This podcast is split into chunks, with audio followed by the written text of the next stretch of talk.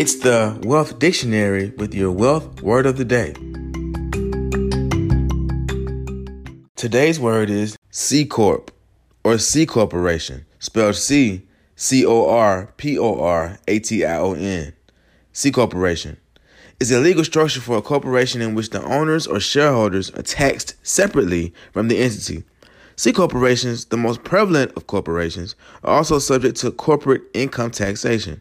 The taxing of profits from the business is at both corporate and personal levels, creating a double taxation situation.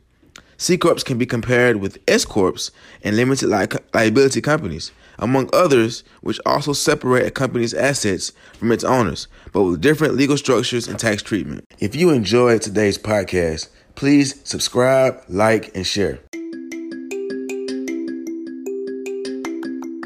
With your wealth word of the day, I am Matthias Trulin.